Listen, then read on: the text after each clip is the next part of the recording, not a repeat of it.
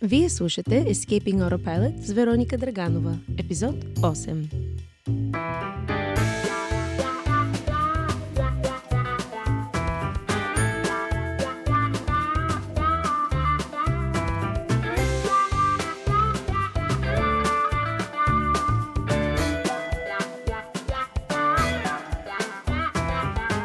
Здравейте, мили хора! Как сте? Имате ли енергия да посрещнете предстоящата седмица? Мен напоследък ме е налегнала една умора и размишлявах защо се чувствам така. Не ми отне супер много време да си дам сметка, че никога в живота си не съм била по-продуктивна и по-заета от сега. Аз съм заета непрекъснато, което ме накара да се замисля как не съм сдала багажа вече. Според мен причината да успявам да поддържам темпото е защото правя нещата, които наистина ми носят удоволствие. Бих казала, че единствената причина да се чувствам уморена всъщност е, че от време на време все пак правя и неща, които наистина не искам да правя и точно тези дейности ми изпиват енергията. И затова се чувствам така капнала. Тогава се запитах, защо ги правя тези неща? Ако ме измарят и пораждат негативни мисли и емоции в мен и така нататък, защо по дяволите ги правя? и си дадох сметка, че а, причината е, че се чувствам длъжна. Сякаш трябва да ги направя. И преди съм говорила за това, и пак ще повторя, защото според мен е изключително важно да разберем следното. Не сме длъжни да правим нищо. Всъщност, точно това усещане, че сме заклещени и нямаме избор, освен да драпаме да направим това, онова и другото нещо, ни кара да сме трайно изтощени и да изнемогваме. Напоследък е много честа тема на разговор с мои близки, някои от които имат малки деца, други гонят кариера, трети имат други цели на ум, Усещането, че 24 часа в деня просто не ни стигат е универсално, независимо възрастта ти, пола ти, парите ти или семейният ти статут. Примерно, усещаме тежест как да бъдем добри родители, даващи своята обич и внимание на децата си, да прекарваме качествено време с половинките си, да готвим разнообразно и здравословно, да не харчим безразборно, но да сме сигурни, че не оставаме без нещо, от което имаме нужда, да ходим на работа, да се грижим за външния си вид и да поддържаме добра форма, да обгрижваме устраяващите си родители, баби и дядовци, да домакинстваме, за да е чисто и подредено вкъщи, да намираме време за развлечение и пътуване, да поддържаме социалния си живот, като излизаме с приятели, да гледаме домашни любимци, същевременно да сме щастливи и благодарни за всичко, което имаме и отгоре на всичко да спим по 7-8 часа на ден. ами да, малко е сложно. Всички тези неща са важни. Кое можеш да пожертваш? Кое по-напред да направиш? А не дай си Боже, имаш някакъв здравословен проблем или чисто и просто си изнервен и уморен от всичко, което теб чака. Понякога фантазираш колко би било яко, ако просто си вдигнеш чоколата и забегнеш на някъде, далеч от всички и всичко и просто се насладиш на момента, в който си отдъхнеш на спокойствие. Но после те хваща яко вина, защото знаеш, че има хора, които разчитат на теб и няма мърдане. Ни напред, ни назад. И до кога така? До гроба. Не става. Това постоянно напрежение и този хроничен стрес е една от главните причини да се разболяваме. Аз тук виждам три главни проблема. Единият е, че не знаем как да предпазим вниманието си. Другият е, че не успяваме да менежираме правилно времето си. Третият е, че се чувстваме длъжни да правим каквото и да е, което отнема цялата ни сила и автономия. Нека ги караме едно по едно. Защо е важно да защитим вниманието си? Има един страхотен документален филм, който говори за това как живеем във време, в което нашето внимание е продукт, който се купува и продава, както никога до сега. Там конкретно ти показват как различните индустрии харчат милиарди за развиването на технологии, които контролират начина по който мислим, действаме и живеем. Няма да навлизам в подробности, но ако ти е интересно, може да го гледаш. Казва се Социалната дилема. Мисля, че го има в Netflix, но сигурно и другаде може да се намери. Причината да го споменавам е за да подчертая, че твоето внимание е под прицел непрекъснато И трябва да се бориш повече от всякога, за да го защитиш, защото когато не можеш да се фокусираш, не можеш да постигнеш нищо съществено. Тогава можеш само да живееш на автопилот, а ние тук не искаме да правим това. Често си мислим, че сме способни на мултитаскинг или на прост български да вършим две или повече неща едновременно. Тук има много важно разграничение. Може да четем и да вървим едновременно, примерно, защото са контролирани от две съвсем различни системи в тялото ни. Дишането е процес, който извършваме без да мислим, защото за него се грижи автономната нервна система, т.е. онази, която е отговорна за извършването на базисните процеси в тялото, като храносмилане, поддържане на телесна температура и така нататък. Четенето обаче изисква когнитивна функция. Трябва да мислим, за да четем. Тоест, проблемът идва, когато се опитваме да вършим две мисловни дейности едновременно.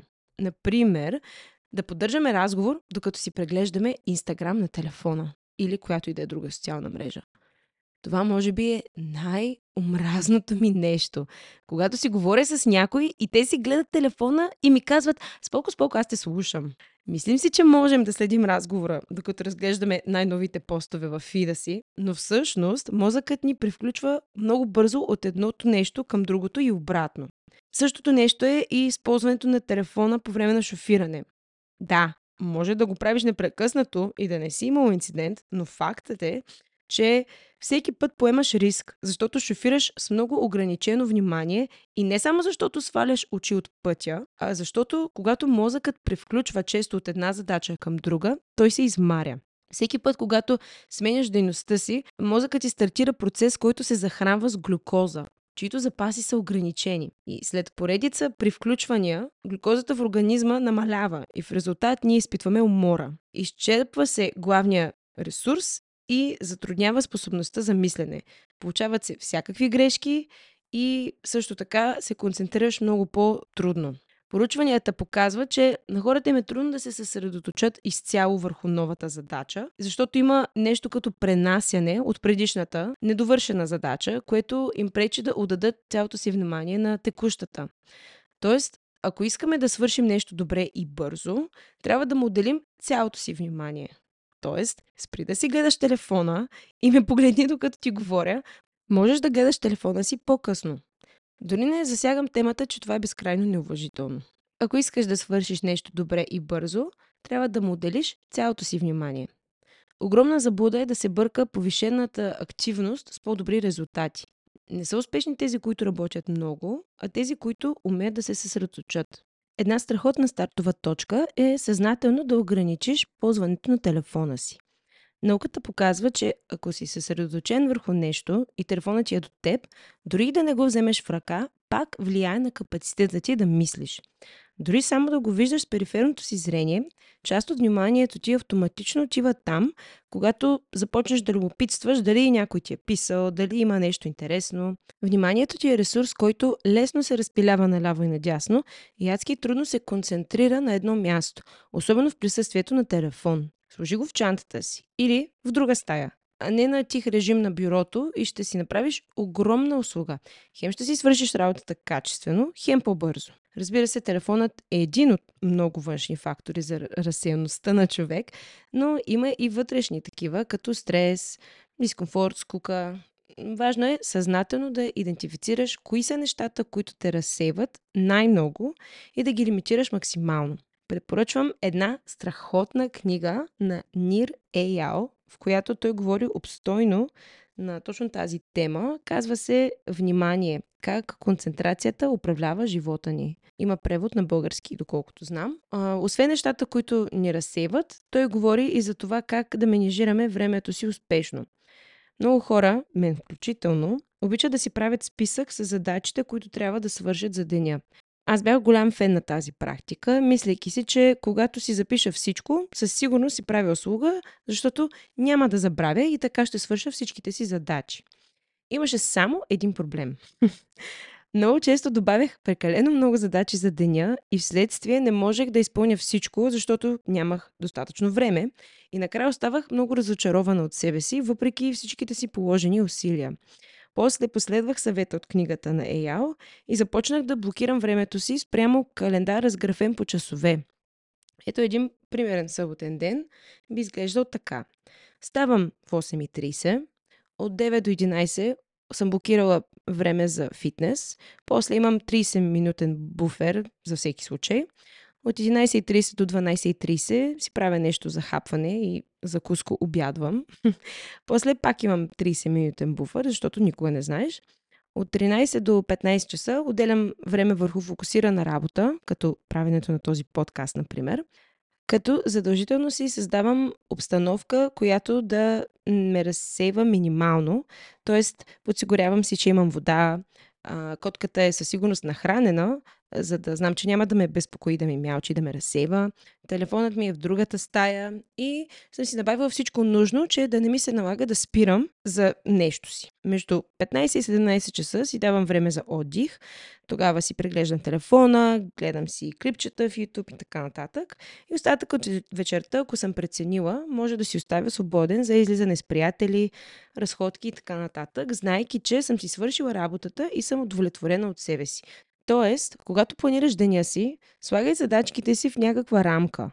Сложи часови диапазон за всяко нещо, което си нарочиш да свършиш, за да си сигурен, че имаш достатъчно време и не си създаваш стресови ситуации, като се натоварваш прекалено много. Това ще ти даде неимоверно много свобода, ще редуцира стреса ти страшно много и ще ти направи по-продуктивен и по-удовлетворяващ деня. Последното нещо, което исках да засегна, е чувството, че сме длъжни да правим определени неща, което често изпива енергията и желанието ни да ги направим и ни стресира. Случва ли ти се да си кажеш как нямаш търпение да свършиш седмицата, защото имаш да правиш един куп неща, които не искаш да правиш и другата седмица обещава да е по-приятна? Има една страхотна книга, която за жалост все още май няма превод на български. Казва се Mind Made Prison на Матео Табата Бай. В нея той казва Да имаш осъзнатост в текущия момент просто означава, че никога не вярваш в иллюзията, че бъдещето ще е по-добро от това, което се случва сега. Малко е дълго, ще го повторя още един път. Да имаш осъзнатост в текущия момент просто означава, че никога не вярваш в иллюзията, че бъдещето ще е по-добро от това, което се случва сега. Идеята е, че няма момент, който е по-добър от сегашния. Ако това те озадачава, с теб съм.